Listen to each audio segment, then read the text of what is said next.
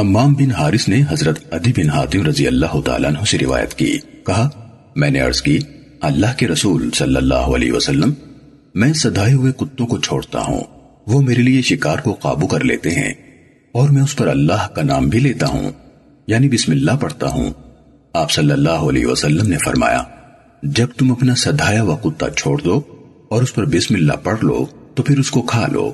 میں نے کہا، خواہ وہ کتے شکار کو مار ڈالیں۔ آپ صلی اللہ علیہ وسلم نے فرمایا، خواہ وہ شکار کو مار ڈالیں جب تک کوئی اور کتا جو ان کے ساتھ نہیں بھیجا گیا، ان کے ساتھ شریک نہ ہو جائے۔ میں نے عرض کی، میں شکار کو موٹی لکڑی کے نوکدار بغیر پروں کے تیر کا نشانہ بناتا ہوں اور اسے مار لیتا ہوں۔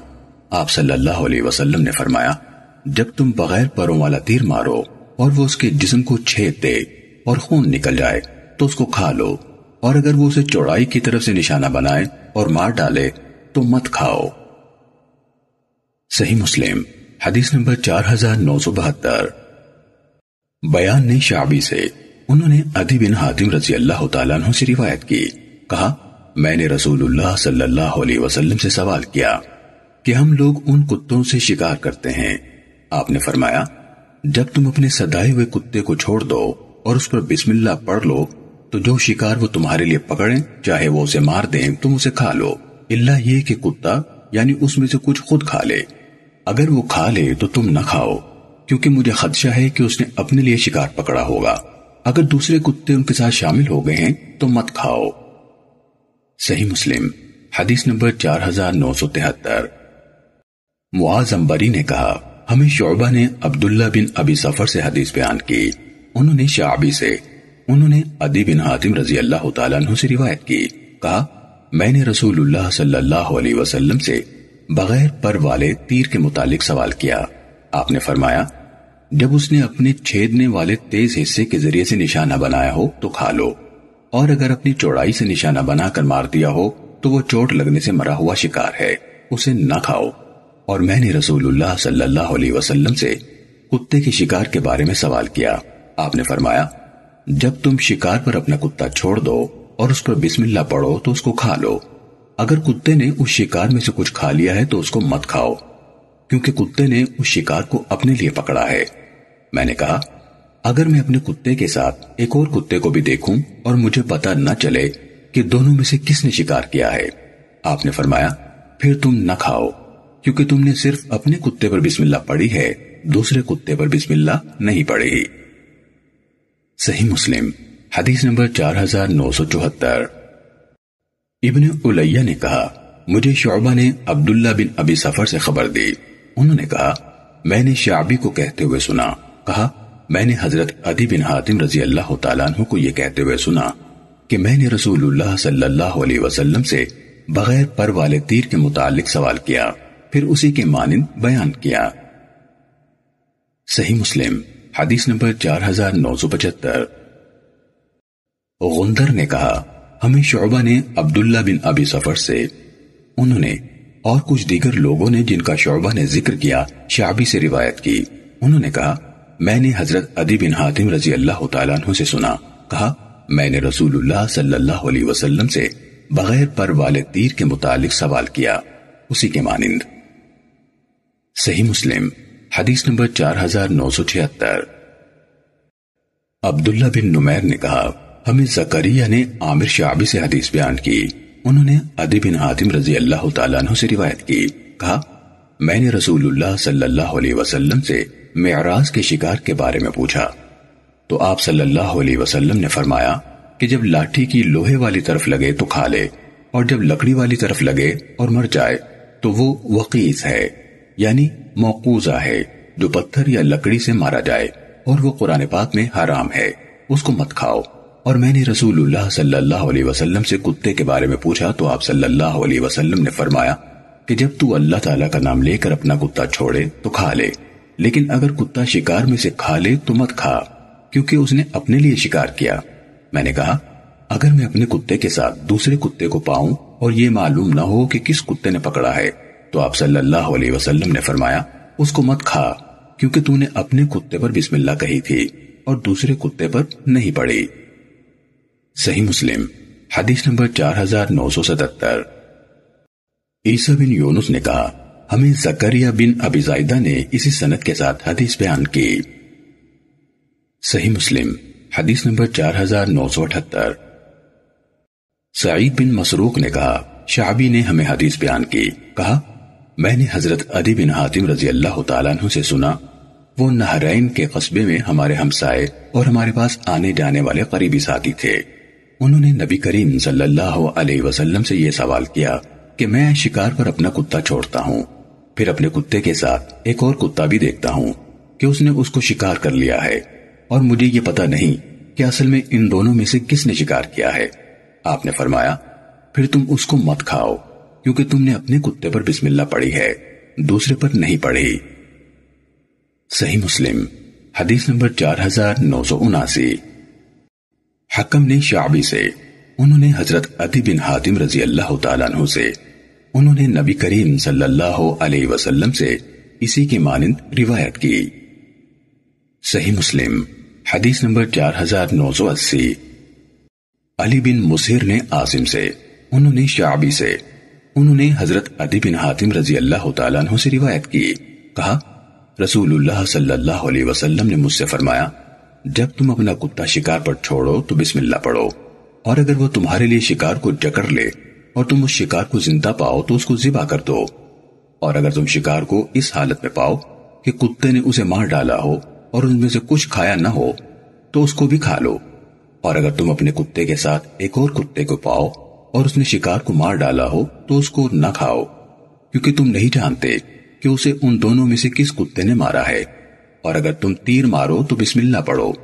پھر اگر ایک دن تک وہ شکار تمہیں نہ ملے یعنی بعد میں ملے، اور تمہیں اس میں اپنے تیر کے علاوہ کسی اور چیز کا نشان نہ ملے، تو تم چاہو تو اس کو کھا لو۔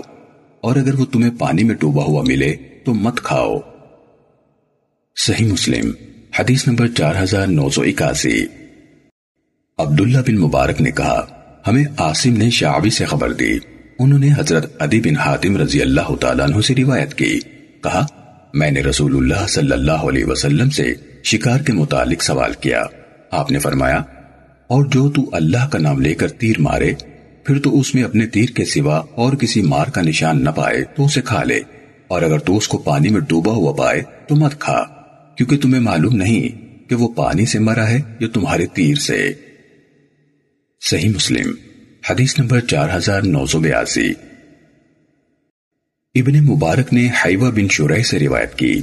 انہوں نے کہا، میں نے ربیہ بن یزید دمشقی کو کہتے ہوئے سنا، مجھے ابو ادریس آئز اللہ نے خبر دی۔ کہا، میں نے حضرت ابو صالبہ خوشنی رضی اللہ تعالیٰ عنہ کو کہتے ہوئے سنا کہ میں رسول اللہ صلی اللہ علیہ وسلم کے پاس آیا اور پوچھا کہ یا رسول اللہ ہم اہل کتاب یعنی یہود و نصارہ کے ملک میں رہتے ہیں۔ ان کے برتنوں میں کھانا کھاتے ہیں اور ہمارا ملک شکار کا ملک ہے۔ تو میں اپنی کمان سے سکھائے ہوئے کتے اور اس کتے سے شکار کرتا ہوں جو سکھایا ہوا نہیں۔ تو مجھے وہ طریقہ بیان کیجیے کہ جو حلال ہو۔ آپ صلی اللہ علیہ وسلم نے فرمایا کہ تو نے جو کہا کہ اہل کتاب کے ملک میں ہیں اور ان کے برتنوں میں کھاتے ہیں، تو اگر تم کو اور برتن مل سکیں تو ان کے برتنوں میں مت کھاؤ۔ اور اگر اور برتن نہ ملیں تو ان کو دھو لو اور پھر ان میں کھاؤ۔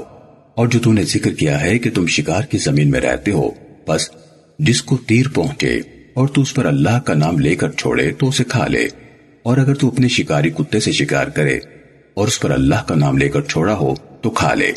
اور اگر ایسے کتے کا شکار ہو جو شکاری نہ ہو اور تو اسے زندہ پالے تو ذبح کر کے کھا لے۔ صحیح مسلم۔ حدیث نمبر چار ہزار نو سو تراسی۔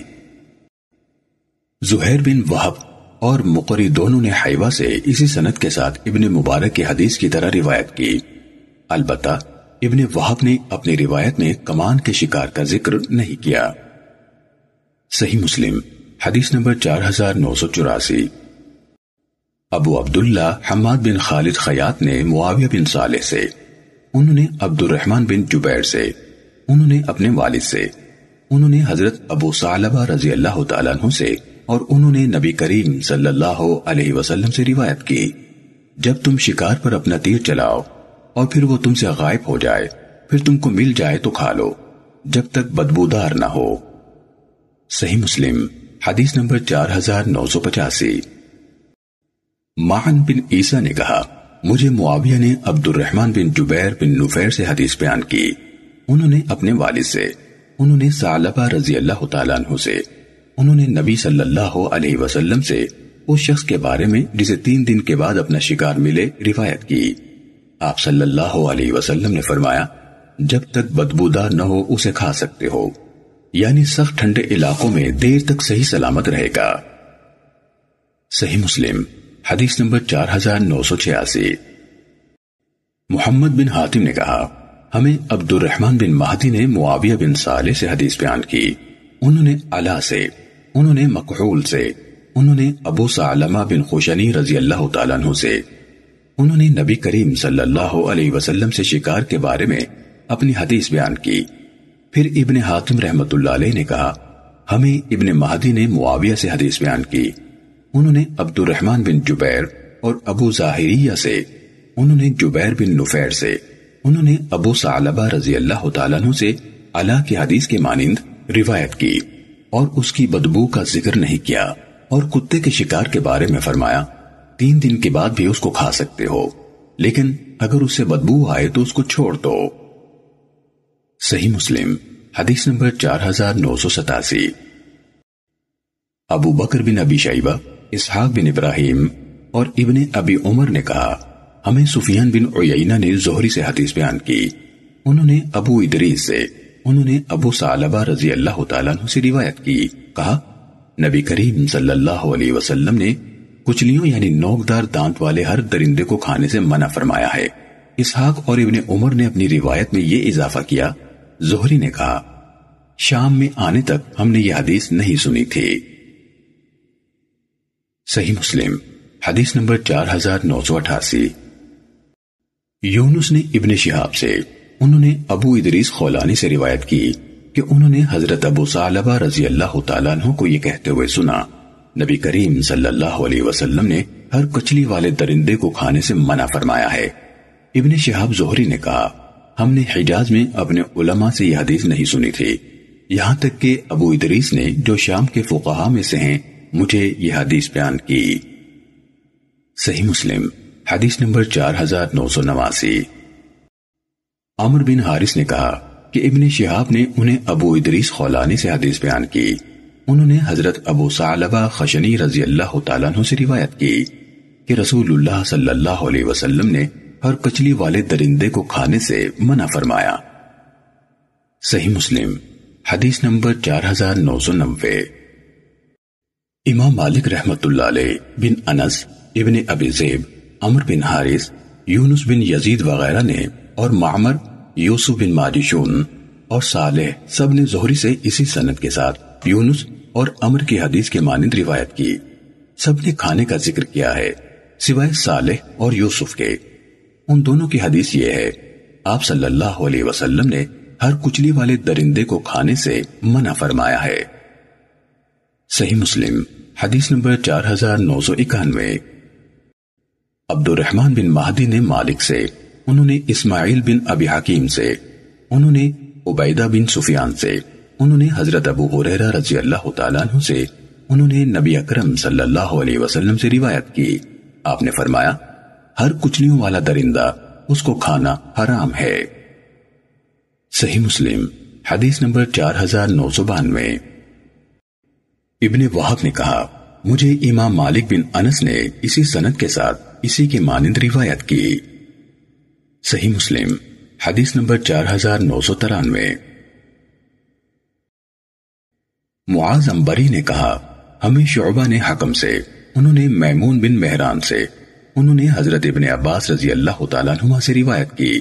کہا، نبی کریم صلی اللہ علیہ وسلم نے ہر کچلیوں والے درندے اور ناخونوں والے پرندے کو کھانے سے منع فرمایا۔ صحیح مسلم حدیث نمبر چار ہزار نو سو چورانوے۔ سہل بن حماد نے شعبہ سے اسی سنت کے ساتھ اسی کے مانند روایت کی۔ صحیح مسلم، حدیث نمبر چار ہزار نو سو پچانوے۔ ابو اوانا نے کہا، ہمیں حکیم اور ابو بشر نے میمون بن مہران سے حدیث بیان کی۔ انہوں نے حضرت ابن عباس رضی اللہ تعالیٰ عنہ سے روایت کی کہ رسول اللہ صلی اللہ علیہ وسلم نے ہر کچلیوں والے درندے اور پنجوں سے شکار کرنے والے پرندے کو کھانے سے منع فرمایا۔ صحیح مسلم، حدیث نمبر چار ہزار نو سو چھیانوے۔ حشیم اور ابو عوانہ نے ابو بشر سے، انہوں نے میمون بن مہران سے روایت کی۔ انہوں نے ابن عباس رضی اللہ تعالیٰ عنہما سے روایت کی۔ کہا، رسول اللہ صلی اللہ علیہ وسلم نے منع فرمایا۔ حکم سے شعبہ کی روایت کرتا حدیث کے مانند۔ صحیح مسلم، حدیث نمبر چار ہزار نو سو ستانوے۔ ابو زبیر نے حضرت جابر سے روایت کی، کہا کہ رسول اللہ صلی اللہ علیہ وسلم نے ہمیں بھیجا۔ ابو عبیدہ بن جراح رضی اللہ تعالی عنہ کی امارت میں قریش کے ایک قافلے کو ملنے یعنی ان کے پیچھے، اور ہمارے سفر خرچ کے لیے کھجور کا ایک تھیلا دیا۔ اور کچھ آپ کو نہ ملا کہ ہمیں دیتے۔ سیدنا ابو عبیدہ رضی اللہ تعالیٰ عنہ ہمیں ایک ایک کھجور ہر روز دیا کرتے تھے۔ ابو زبیر نے کہا کہ میں نے سیدنا جابر رضی اللہ تعالیٰ عنہ سے پوچھا کہ تم ایک کھجور میں کیا کیا کرتے تھے؟ انہوں نے کہا کہ اس کو بچے کی طرح چوس لیا کرتے تھے، پھر اس پر تھوڑا پانی پی لیتے تھے۔ وہ ہمیں سارا دن اور رات کو کافی ہو جاتا اور ہم اپنی لکڑیوں سے پتے جھاڑتے، پھر ان کو پانی میں تر کرتے اور کھاتے تھے۔ سیدنا جابر رضی اللہ تعالیٰ عنہ نے کہا، ہم سمندر کے کنارے پہنچے تو وہاں ایک لمبی اور موٹی سی چیز نمودار ہوئی۔ ہم اس کے پاس گئی تو دیکھا کہ وہ ایک جانور ہے، جس کو امبر کہتے ہیں۔ سیدنا ابو عبیدہ رضی اللہ تعالیٰ عنہ نے کہا کہ یہ مردار ہے یعنی حرام ہے۔ پھر کہنے لگے کہ نہیں، ہم اللہ کے رسول صلی اللہ علیہ وسلم کے بھیجے ہوئے ہیں اور اللہ کی راہ میں نکلے ہیں۔ اور تم بھوک کی وجہ سے مجبور ہو چکے ہو، تو اس کو کھاؤ۔ سیدنا جابر رضی اللہ تعالیٰ عنہ نے کہا، ہم وہاں ایک مہینہ رہے اور ہم تین سو آدمی تھے۔ اس کا گوشت کھاتے رہے، یہاں تک کہ ہم موٹے ہو گئے۔ سیدنا جابر رضی اللہ تعالیٰ عنہ نے کہا کہ میں دیکھ رہا ہوں کہ ہم اس کی آنکھ کے حلقے میں سے چربی کے گھڑے کے گھڑے برتے تھے اور اس میں سے بیل کے برابر گوشت کے ٹکڑے کاٹتے تھے۔ آخر سیدنا ابو عبیدہ رضی اللہ تعالیٰ عنہ نے ہم میں سے تیرہ آدمیوں کو لیا۔ وہ سب اس کی آنکھ کے حلقے کے اندر بیٹھ گئے اور اس کی پسلیوں میں سے ایک پسلی اٹھا کر کھڑی کی۔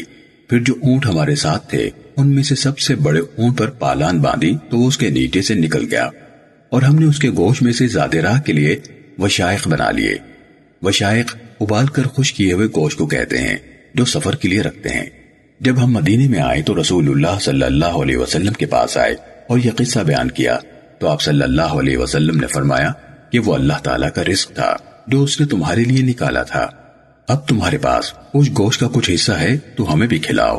سیدنا جابر رضی اللہ تعالیٰ نے کہا کہ ہم نے اس کا گوشت آپ صلی اللہ علیہ وسلم کے پاس بھیجا تو آپ صلی اللہ علیہ وسلم نے اس کو کھایا۔ صحیح مسلم، حدیث نمبر چار ہزار نو سو اٹھانوے۔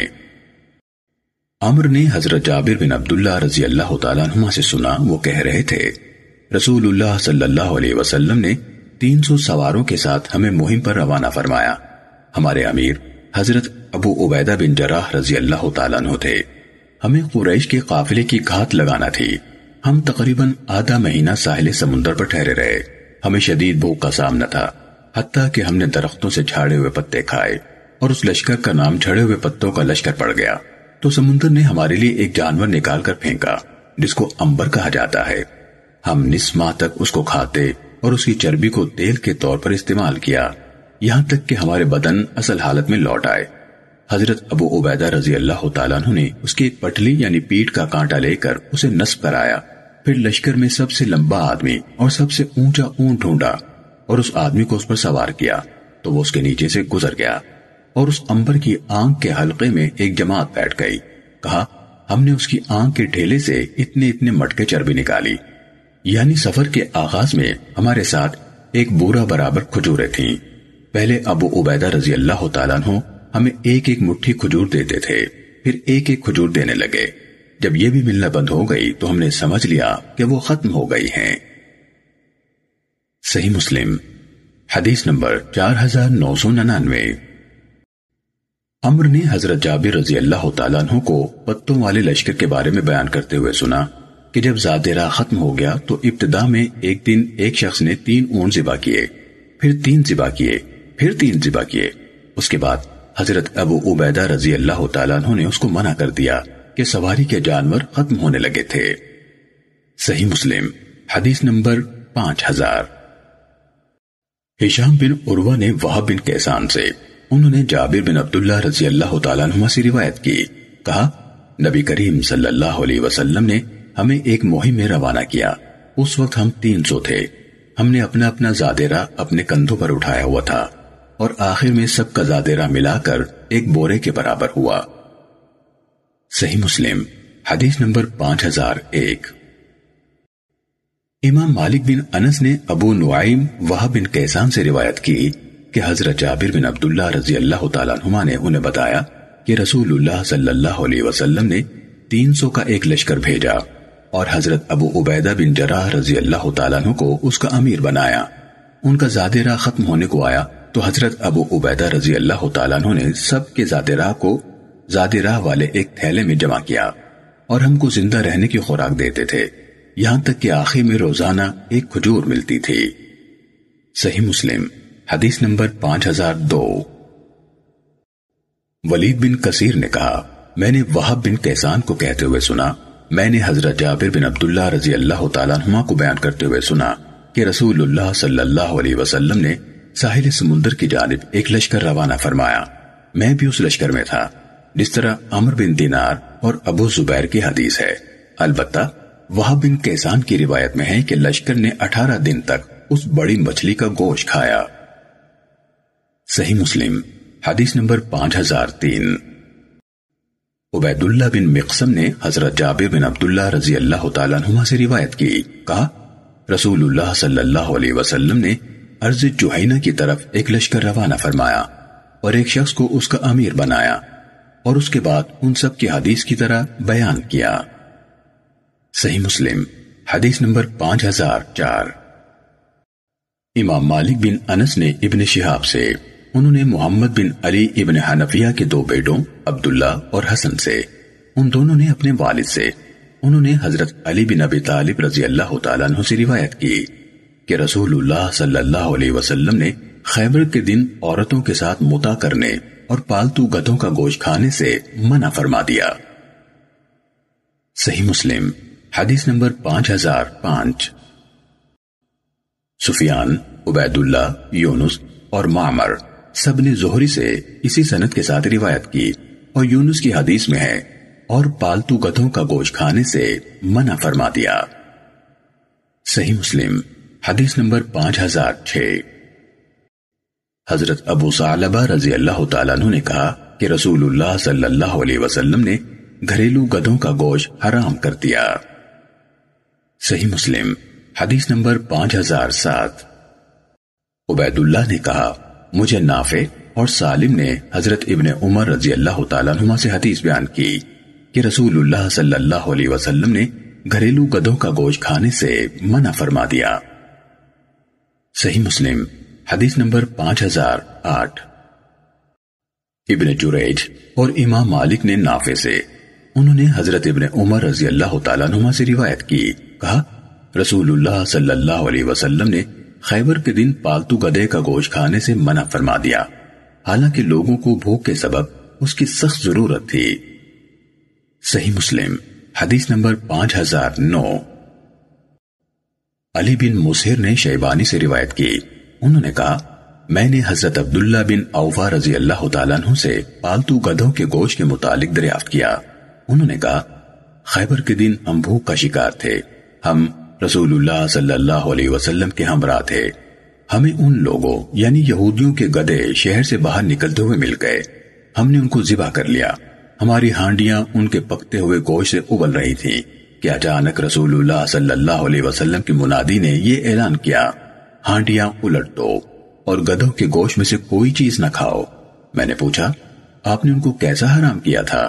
یعنی قطعی یا غیر قطعی؟ انہوں نے کہا، اس حوالے سے ہماری آپس میں بات چیت ہوتی تھی۔ تو ہم باہم یہی کہتے تھے کہ آپ نے ان کو قطعی طور پر حرام کیا اور اس وجہ سے انہیں ہمیشہ کے لیے حرام کیا تھا کہ ان کے پانچ حصے نہیں کیے گئے تھے یعنی خمس الگ نہیں کیا گیا تھا۔ صحیح مسلم، حدیث نمبر پانچ ہزار دس۔ عبد الواحد بن سیاد نے کہا، ہمیں سلیمانی شیبانی نے حدیث بیان کی۔ عبد الواحد بن سیاد نے کہا، ہمیں سلیمان شیبانی نے حدیث بیان کی۔ انہوں نے کہا، میں نے عبداللہ بن ابی اوفا رضی اللہ تعالیٰ عنہ سے سنا، وہ کہہ رہے تھے، جنگ خیبر کی راتوں میں ہم بھوک کا شکار ہو گئے۔ جب خیبر کی جنگ کا دن آیا تو ہم پالتو گدوں پر ٹوٹ پڑے۔ جب ہماری ہانڈیاں ان کے گوشت سے ابھرنے لگیں تو رسول اللہ صلی اللہ علیہ وسلم کی منادی نے یہ اعلان کر دیا کہ ہانڈیاں الٹ دو۔ پالتو گدوں کے گوشت میں سے کچھ بھی نہ کھاؤ۔ اس وقت بعض لوگوں یعنی صحابہ نے کہا کہ ان سے اس لیے منع فرمایا ہے کہ ان کا خمس نہیں نکالا گیا۔ اور بعض نے کہا کہ آپ صلی اللہ علیہ وسلم نے ان سے قطعی طور پر منع کیا ہے۔ صحیح مسلم۔ حدیث نمبر پانچ ہزار گیارہ۔ ادی بن ثابت نے کہا، میں نے حضرت بارا اور حضرت عبداللہ بن ابی اوفا رضی اللہ تعالیٰ نما سے سنا۔ دونوں کہتے تھے کہ ہم نے گدے پکڑے، ان کو پکانے لگے تو رسول اللہ صلی اللہ علیہ وسلم کی منادی نے اعلان کر دیا کہ ان ہانڈیوں کو الٹ دو۔ صحیح مسلم، حدیث نمبر پانچ ہزار بارہ۔ ابو اسحاق نے کہا حضرت برا رضی اللہ تعالیٰ نے بیان کیا کہ خیبر کے دن ہم نے گدے پکڑ لیے۔ پھر رسول اللہ صلی اللہ علیہ وسلم کی منادی نے اعلان کر دیا کہ ہانڈیوں کو الٹ دو۔ صحیح مسلم، حدیث نمبر پانچ ہزار تیرہ۔ ثابت بن عبید نے کہا، میں نے حضرت برا رضی اللہ تعالیٰ عنہ کو یہ کہتے ہوئے سنا کہ ہمیں پالتو گدوں کے گوشت کھانے سے منع کر دیا گیا۔ صحیح مسلم، حدیث نمبر پانچ ہزار چودہ۔ جریر نے آسم سے، انہوں نے شعبی سے، انہوں نے برا بن عازب رضی اللہ تعالیٰ عنہ سے روایت کی۔ کہا، رسول اللہ صلی اللہ علیہ وسلم نے ہمیں حکم دیا کہ ہم پالتو گدوں کا گوشت پھینک دیں، کچا ہو یا پکا ہوا۔ پھر آپ صلی اللہ علیہ وسلم نے کبھی ہمیں ان کو کھانے کی اجازت نہیں دی۔ صحیح مسلم، حدیث نمبر پانچ ہزار پندرہ۔ حفظ بن غیاس نے آسم سے اسی سنت کے ساتھ اسی کی مانند روایت کی۔ صحیح مسلم، حدیث نمبر پانچ ہزار سولہ۔ حضرت ابن عباس رضی اللہ تعالیٰ نما سے روایت ہے۔ کہا، مجھے پتا نہیں کہ رسول اللہ صلی اللہ علیہ وسلم نے ان پالتو گدھوں کا گوشت کھانے سے اس بنا پر منع فرمایا تھا کہ وہ لوگوں کے بوجھ اٹھانے والے ہیں اور آپ نہیں چاہتے تھے کہ ان کا بوجھ اٹھانے کا ذریعہ ختم ہو جائے۔ یا آپ نے ویسے ہی جنگ خیبر کے دن پالتو گدوں کے گوشت کو حرام قرار دیا؟ یعنی ایسی کسی خاص مناسبت کے بغیر، جب دیکھا کہ لوگ اسے کھانا چاہتے ہیں، تو اس کی حرمت کا اعلان کرا دیا۔ صحیح مسلم، حدیث نمبر پانچ ہزار سترہ۔ حاتم بن اسماعیل نے یزید بن ابی عبید سے، انہوں نے سلامہ بن اقوا رضی اللہ تعالیٰ عنہ سے روایت کی۔ انہوں نے کہا، ہم رسول اللہ صلی اللہ علیہ وسلم کے ساتھ خیبر کے دن نکلے۔ پھر اللہ تعالیٰ نے ان کے لیے خیبر فتح کر دیا۔ جس دن فتح ہوئی، اس کی شام کو لوگوں نے بہت آگ جلائی۔ رسول اللہ صلی اللہ علیہ وسلم نے پوچھا، یہ کیسی آگ جل رہی ہے؟ تم کس چیز پر کیا پکانے کے لیے آگ جلا رہے ہو؟ لوگوں نے کہا، گوشت پر۔ آپ نے پوچھا، کون سے گوشت پر؟ لوگوں نے کہا، پالتو گدھوں کے گوشت پر۔ تو رسول اللہ صلی اللہ علیہ وسلم نے فرمایا، ہانڈیاں الٹ دو اور ان کو توڑ دو۔ ایک شخص نے عرض کی اگر آپ اجازت دیں تو ہم ہانڈیاں انڈیل دیں اور انہیں دھو لیں۔ آپ نے فرمایا، یا اس طرح کر لو۔ صحیح مسلم، حدیث نمبر پانچ ہزار اٹھارہ۔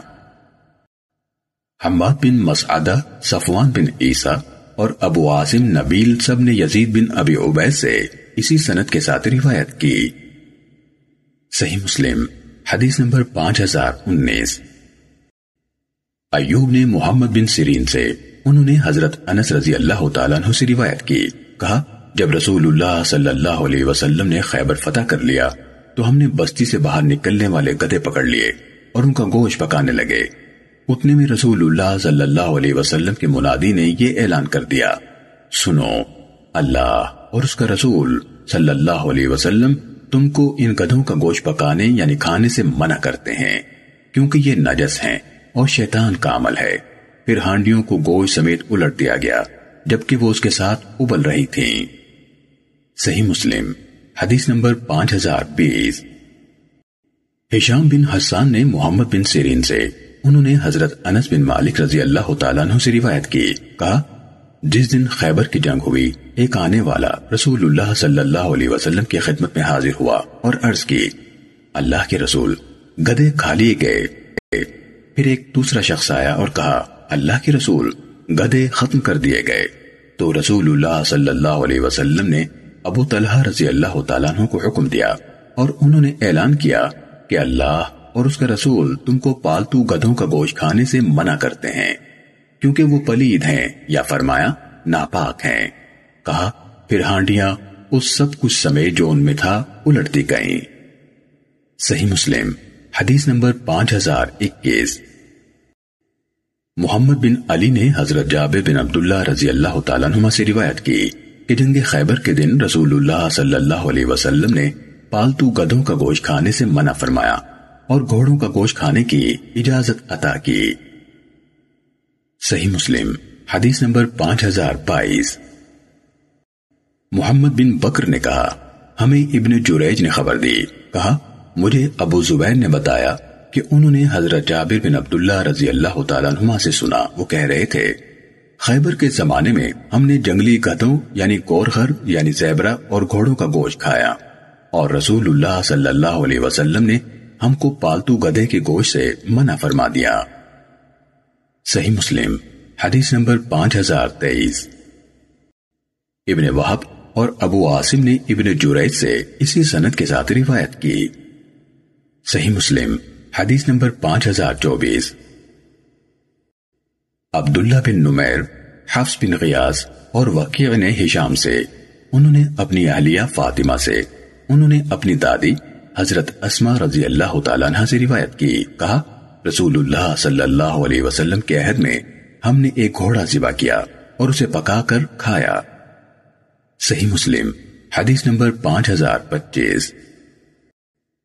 ابو معاویہ اور ابو اسامہ دونوں نے ہشام سے اسی سنت کے ساتھ روایت کی۔ صحیح مسلم، حدیث نمبر پانچ ہزار چھبیس۔ عبداللہ بن دینار سے روایت ہے، انہوں نے حضرت ابن عمر رضی اللہ تعالیٰ عنہ کو کہتے ہوئے سنا کہ رسول اللہ صلی اللہ علیہ وسلم سے سانڈے کے متعلق سوال کیا گیا۔ تو آپ نے فرمایا، میں اس کو کھاتا ہوں، نہ حرام کرتا ہوں۔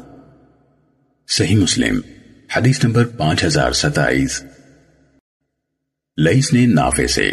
انہوں نے حضرت ابن عمر رضی اللہ تعالیٰ عنہ سے روایت کی۔ کہا، ایک شخص نے رسول اللہ صلی اللہ علیہ وسلم سے سانڈا کھانے کے متعلق سوال کیا تو آپ نے فرمایا، نہ میں اس کو کھاتا ہوں، نہ حرام کرتا ہوں۔ صحیح مسلم، حدیث نمبر پانچ ہزار اٹھائیس۔ عبداللہ بن نمیر نے کہا، ہمیں عبید اللہ نے حدیث بیان کی، انہوں نے نافے سے۔ انہوں نے حضرت ابن عمر رضی اللہ تعالیٰ عنہ سے روایت کی۔ کہا، رسول اللہ صلی اللہ علیہ وسلم ممبر پر تھے کہ ایک شخص نے رسول اللہ صلی اللہ علیہ وسلم سے سانڈا کھانے کے بارے میں سوال کیا۔ تو آپ نے فرمایا، میں اس کو کھاتا ہوں، نہ حرام کرتا ہوں۔ صحیح مسلم، حدیث نمبر پانچ ہزار انتیس۔ یحییٰ نے عبید اللہ سے اسی سنت سے اسی کے مانند روایت کی۔ صحیح مسلم حدیث نمبر پانچ ہزار تیس۔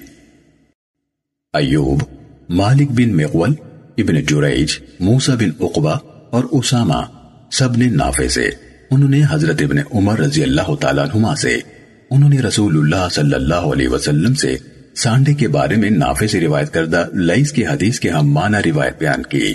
البتہ ایوب کی حدیث میں ہے کہ رسول اللہ صلی اللہ علیہ وسلم کے پاس سانڈا پکا کر لایا گیا تو آپ نے اسے کھایا نہ حرام قرار دیا۔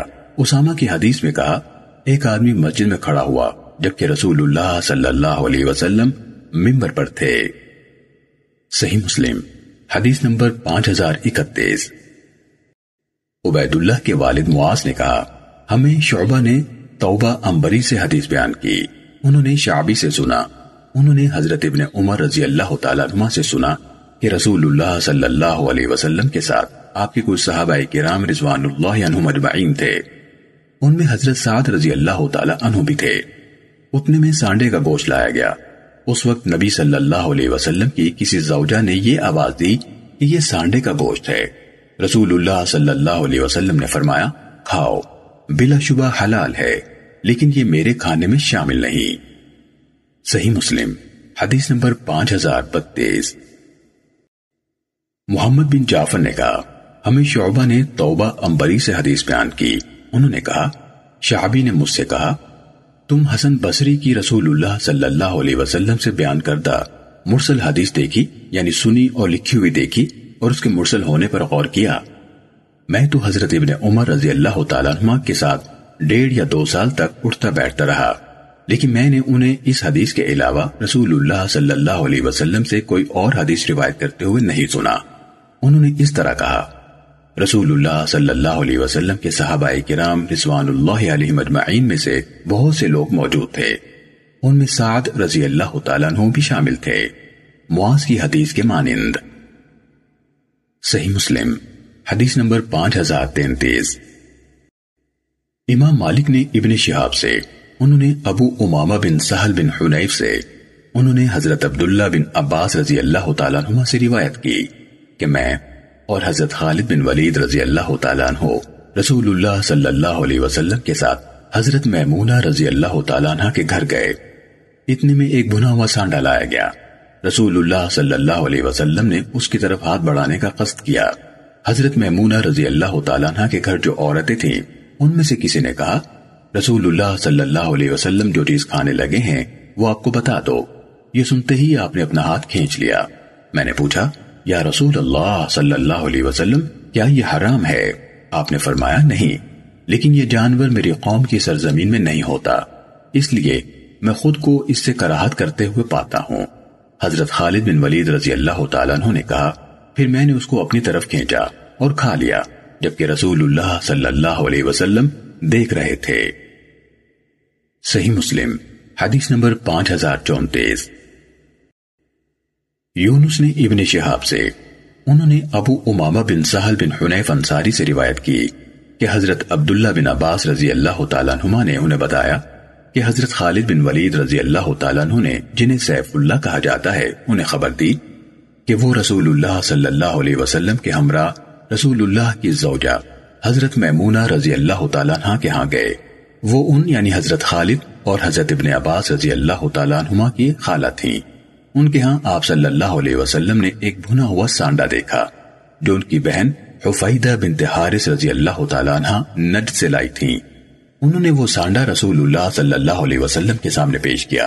ایسا کم ہوتا کہ آپ کسی کھانے کی طرف ہاتھ بڑھاتے؟ یہاں تک کہ آپ کو اس کے بارے میں بتایا جاتا اور آپ کے سامنے اس کا نام لیا جاتا۔ اس روز آپ نے سانڈے کی طرف ہاتھ بڑھانا چاہا تو وہاں موجود خواتین میں سے ایک خاتون نے کہا، رسول اللہ کو بتاؤ۔ کہ آپ لوگوں نے انہیں کیا پیش کیا ہے؟ تو انہوں نے کہا، اللہ کے رسول، یہ سانڈا ہے۔ رسول اللہ صلی اللہ علیہ وسلم نے ہاتھ اوپر کر لیا۔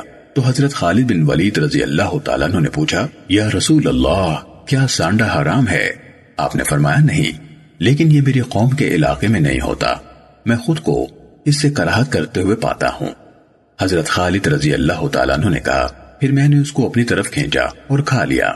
اور رسول اللہ صلی اللہ علیہ وسلم دیکھ رہے تھے، لیکن آپ نے مجھے منع نہیں فرمایا۔ صحیح مسلم، حدیث نمبر پانچ ہزار پینتیس۔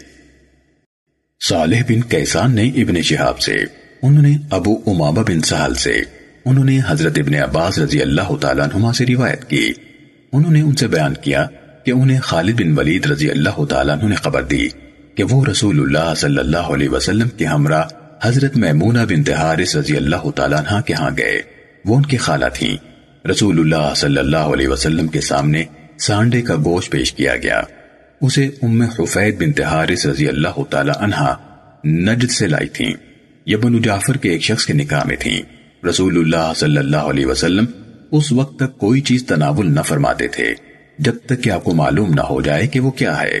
پھر انہوں نے یونس کی حدیث کی طرح بیان کیا۔ اور حدیث کے آخر میں اضافہ کیا اور انہیں یعنی یزید بن اسم نے بھی حضرت میمونہ رضی اللہ تعالیٰ عنہ سے یہی حدیث سنائی۔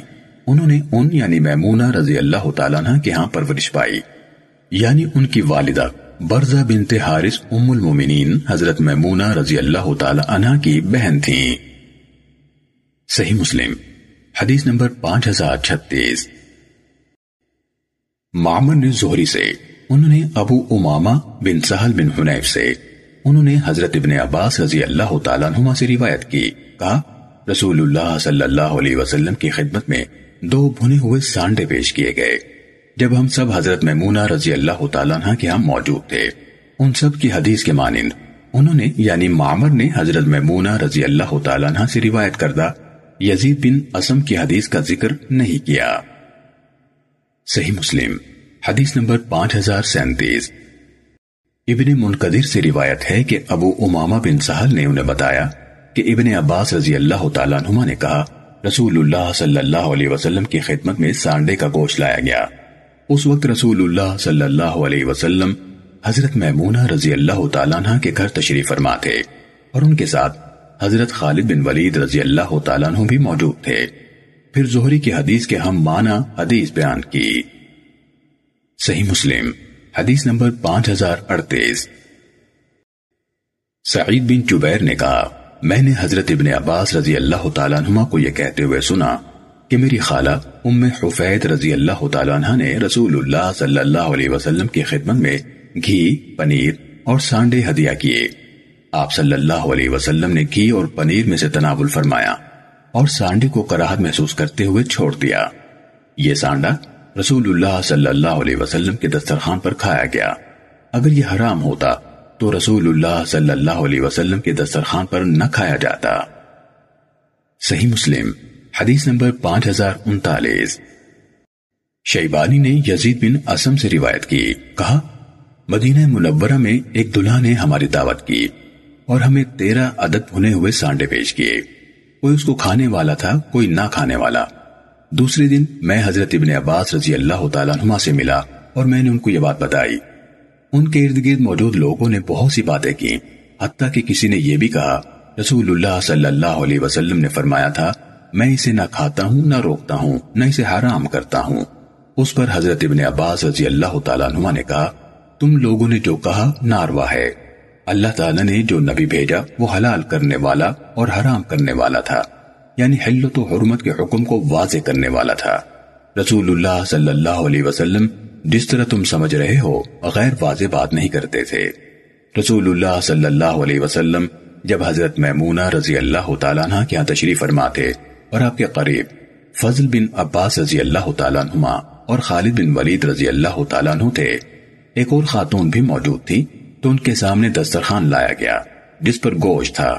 جب رسول اللہ صلی اللہ علیہ وسلم نے اس کو کھانے کا ارادہ کیا تو حضرت میمونہ رضی اللہ تعالیٰ عنہ نے عرض کی، یہ سانڈے کا گوشت ہے۔ آپ نے ہاتھ روک لیا اور فرمایا، یہ ایسا گوشت ہے جو میں نے کبھی نہیں کھایا۔ اور آپ صلی اللہ علیہ وسلم نے لوگوں سے فرمایا، کھاؤ۔ سو اس گوشت میں سے فضل، خالد بن ولید اور اس خاتون نے کھایا۔ حضرت میمونہ رضی اللہ تعالیٰ عنہ نے کہا، میں تو صرف اس کھانے میں سے کھاؤں گی۔ جو رسول اللہ صلی اللہ علیہ وسلم کھائیں گے۔ صحیح مسلم، حدیث نمبر پانچ ہزار چالیس۔ ابو زبیر نے حضرت جابر بن عبداللہ رضی اللہ تعالیٰ عنہ کو کہتے ہوئے سنا کہ رسول اللہ صلی اللہ علیہ وسلم کے پاس سانڈا لایا گیا۔ آپ نے اسے کھانے سے انکار کیا اور فرمایا، میں نہیں جانتا، شاید یہ سانڈا بھی ان قوموں میں سے ہو جن میں مسخ ہوا تھا۔ صحیح مسلم حدیث نمبر پانچ ہزار اکتالیس۔ ابو زبیر نے کہا، میں نے حضرت جابر رضی اللہ تعالیٰ عنہ سے سانڈے کے متعلق سوال کیا۔ انہوں نے کہا، اسے مت کھاؤ۔ اور اس سے اظہار کراہت کیا اور بیان کیا کہ حضرت عمر ابن الخطاب رضی اللہ تعالیٰ عنہ نے فرمایا کہ نبی کریم صلی اللہ علیہ وسلم نے اسے حرام نہیں کیا۔ بلا شبہ، اللہ تعالیٰ اس کے ذریعے سے بھی بہتوں کو نفع پہنچاتا ہے۔ یہ عام چرواہوں کی غذا ہے۔ یعنی حضرت عمر رضی اللہ تعالیٰ نے مزید کہا، اگر یہ میرے پاس ہوتا تو میں اسے کھا لیتا۔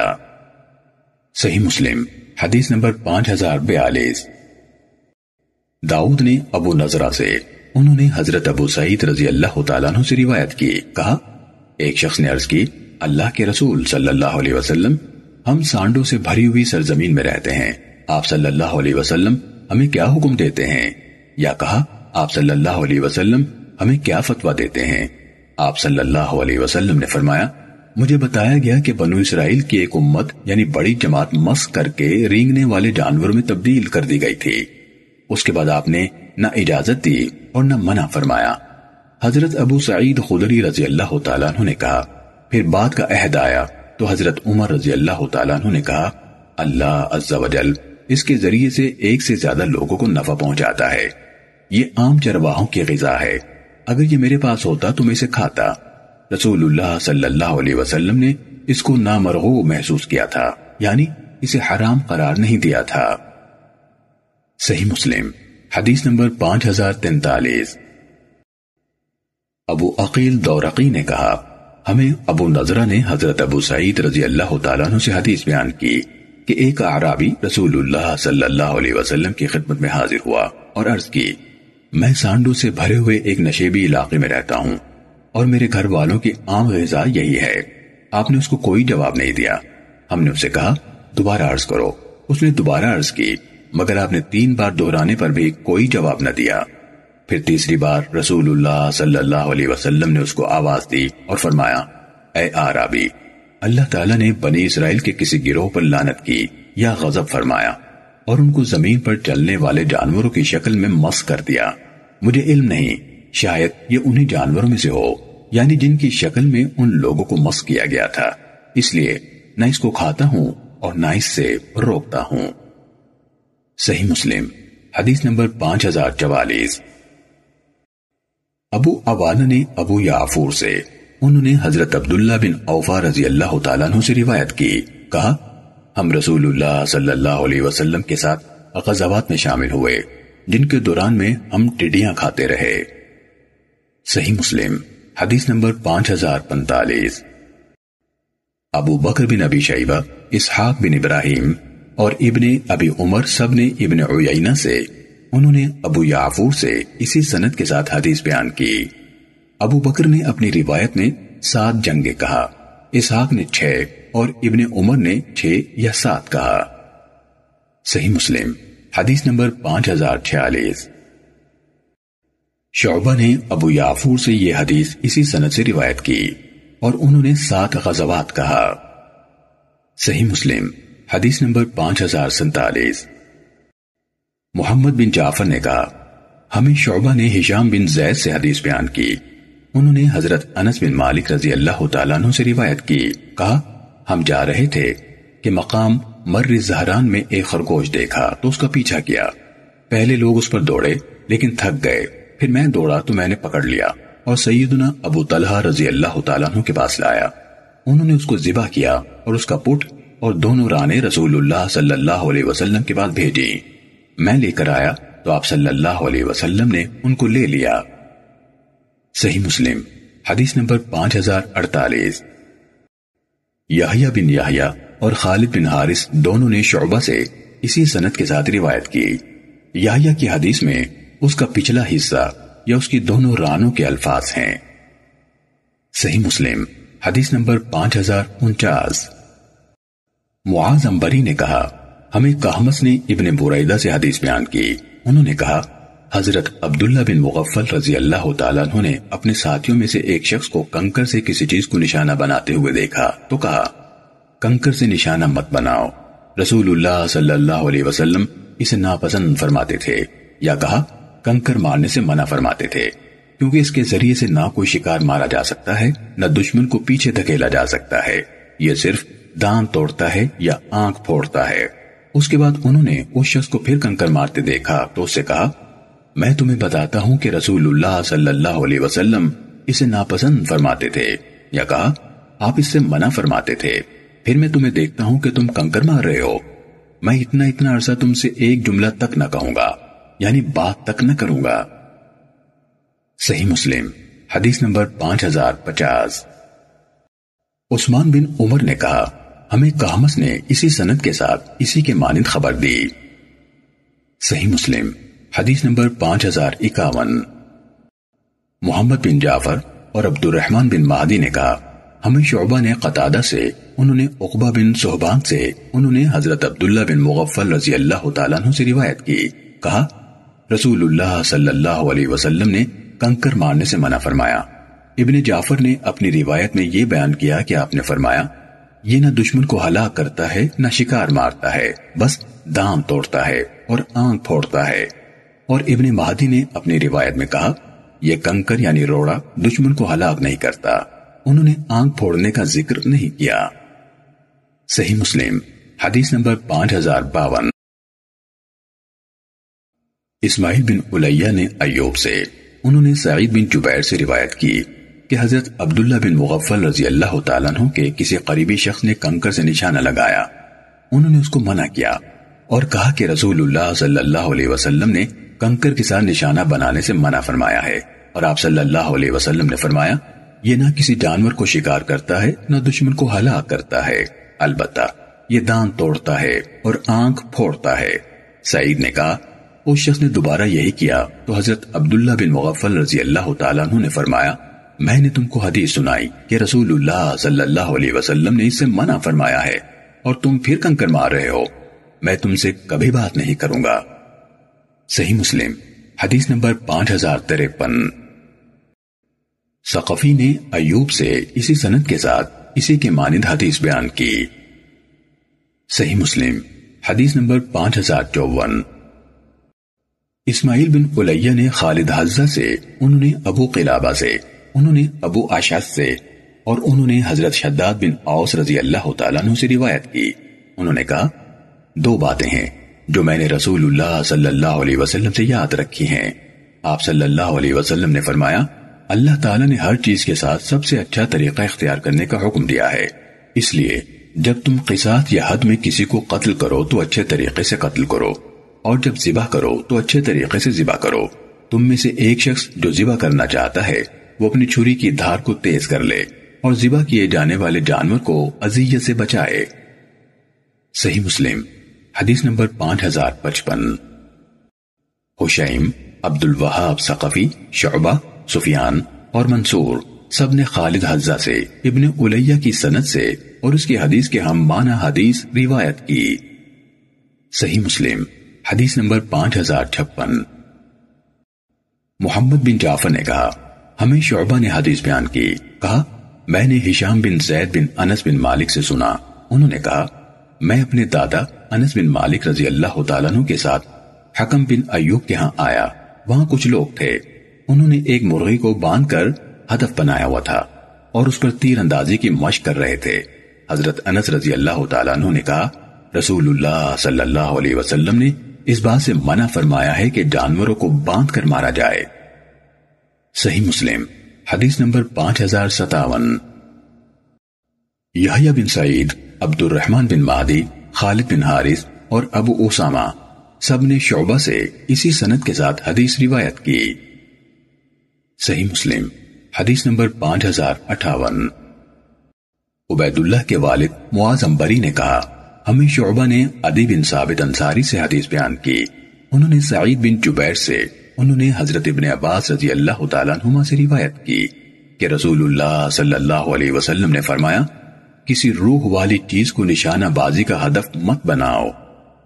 صحیح مسلم، حدیث نمبر پانچ ہزار انسٹھ۔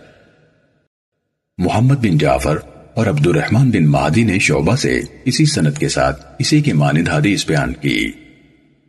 صحیح مسلم، حدیث نمبر پانچ ہزار ساٹھ۔ ابو ابان نے ابو بشر سے، انہوں نے سعید بن جبیر سے روایت کی۔ کہا، ایک مرتبہ حضرت ابن عمر رضی اللہ تعالیٰ عنہ کا چند لوگوں کے قریب سے گزر ہوا۔ جو ایک مرغی کو سامنے باندھ کر اس پر تیر اندازی کر رہے تھے۔ جب انہوں نے حضرت ابن عمر رضی اللہ تعالیٰ عنہ کو دیکھا تو اسے چھوڑ کر منتشر ہو گئے۔ حضرت ابن عمر رضی اللہ تعالیٰ عنہ نے کہا، یہ کام کس کا ہے؟ رسول اللہ صلی اللہ علیہ وسلم نے اس شخص پر لانت کی ہے جو ایسا کام کرے۔ صحیح مسلم، حدیث نمبر پانچ ہزار اکسٹھ۔ حشیم نے کہا، ہمیں ابو بشر نے سعید بن جبیر سے روایت کی۔ کہا، ایک بار حضرت ابن عمر رضی اللہ تعالیٰ عنہما قریش کے چند جوانوں کے قریب سے گزرے، جو ایک پرندے کو باندھ کر اس پر تیر اندازی کی مشق کر رہے تھے۔ اور انہوں نے پرندے والے سے ہر چوکنے والے نشانے کے عوض کچھ دینے کا طے کیا ہوا تھا۔ جب انہوں نے حضرت ابن عمر رضی اللہ تعالیٰ عنہ کو دیکھا، تو منتشر ہو گئے۔ حضرت ابن عمر رضی اللہ تعالیٰ عنہ نے فرمایا، یہ کام کس کا ہے؟ جو شخص اس طرح کرے، اللہ کی اس پر لانت ہو۔ رسول اللہ صلی اللہ علیہ وسلم نے ایسے شخص پر لانت کی ہے۔ جو کسی زیرو کو تختہ مشق بنائے۔ صحیح مسلم حدیث نمبر پانچ ہزار باسٹھ۔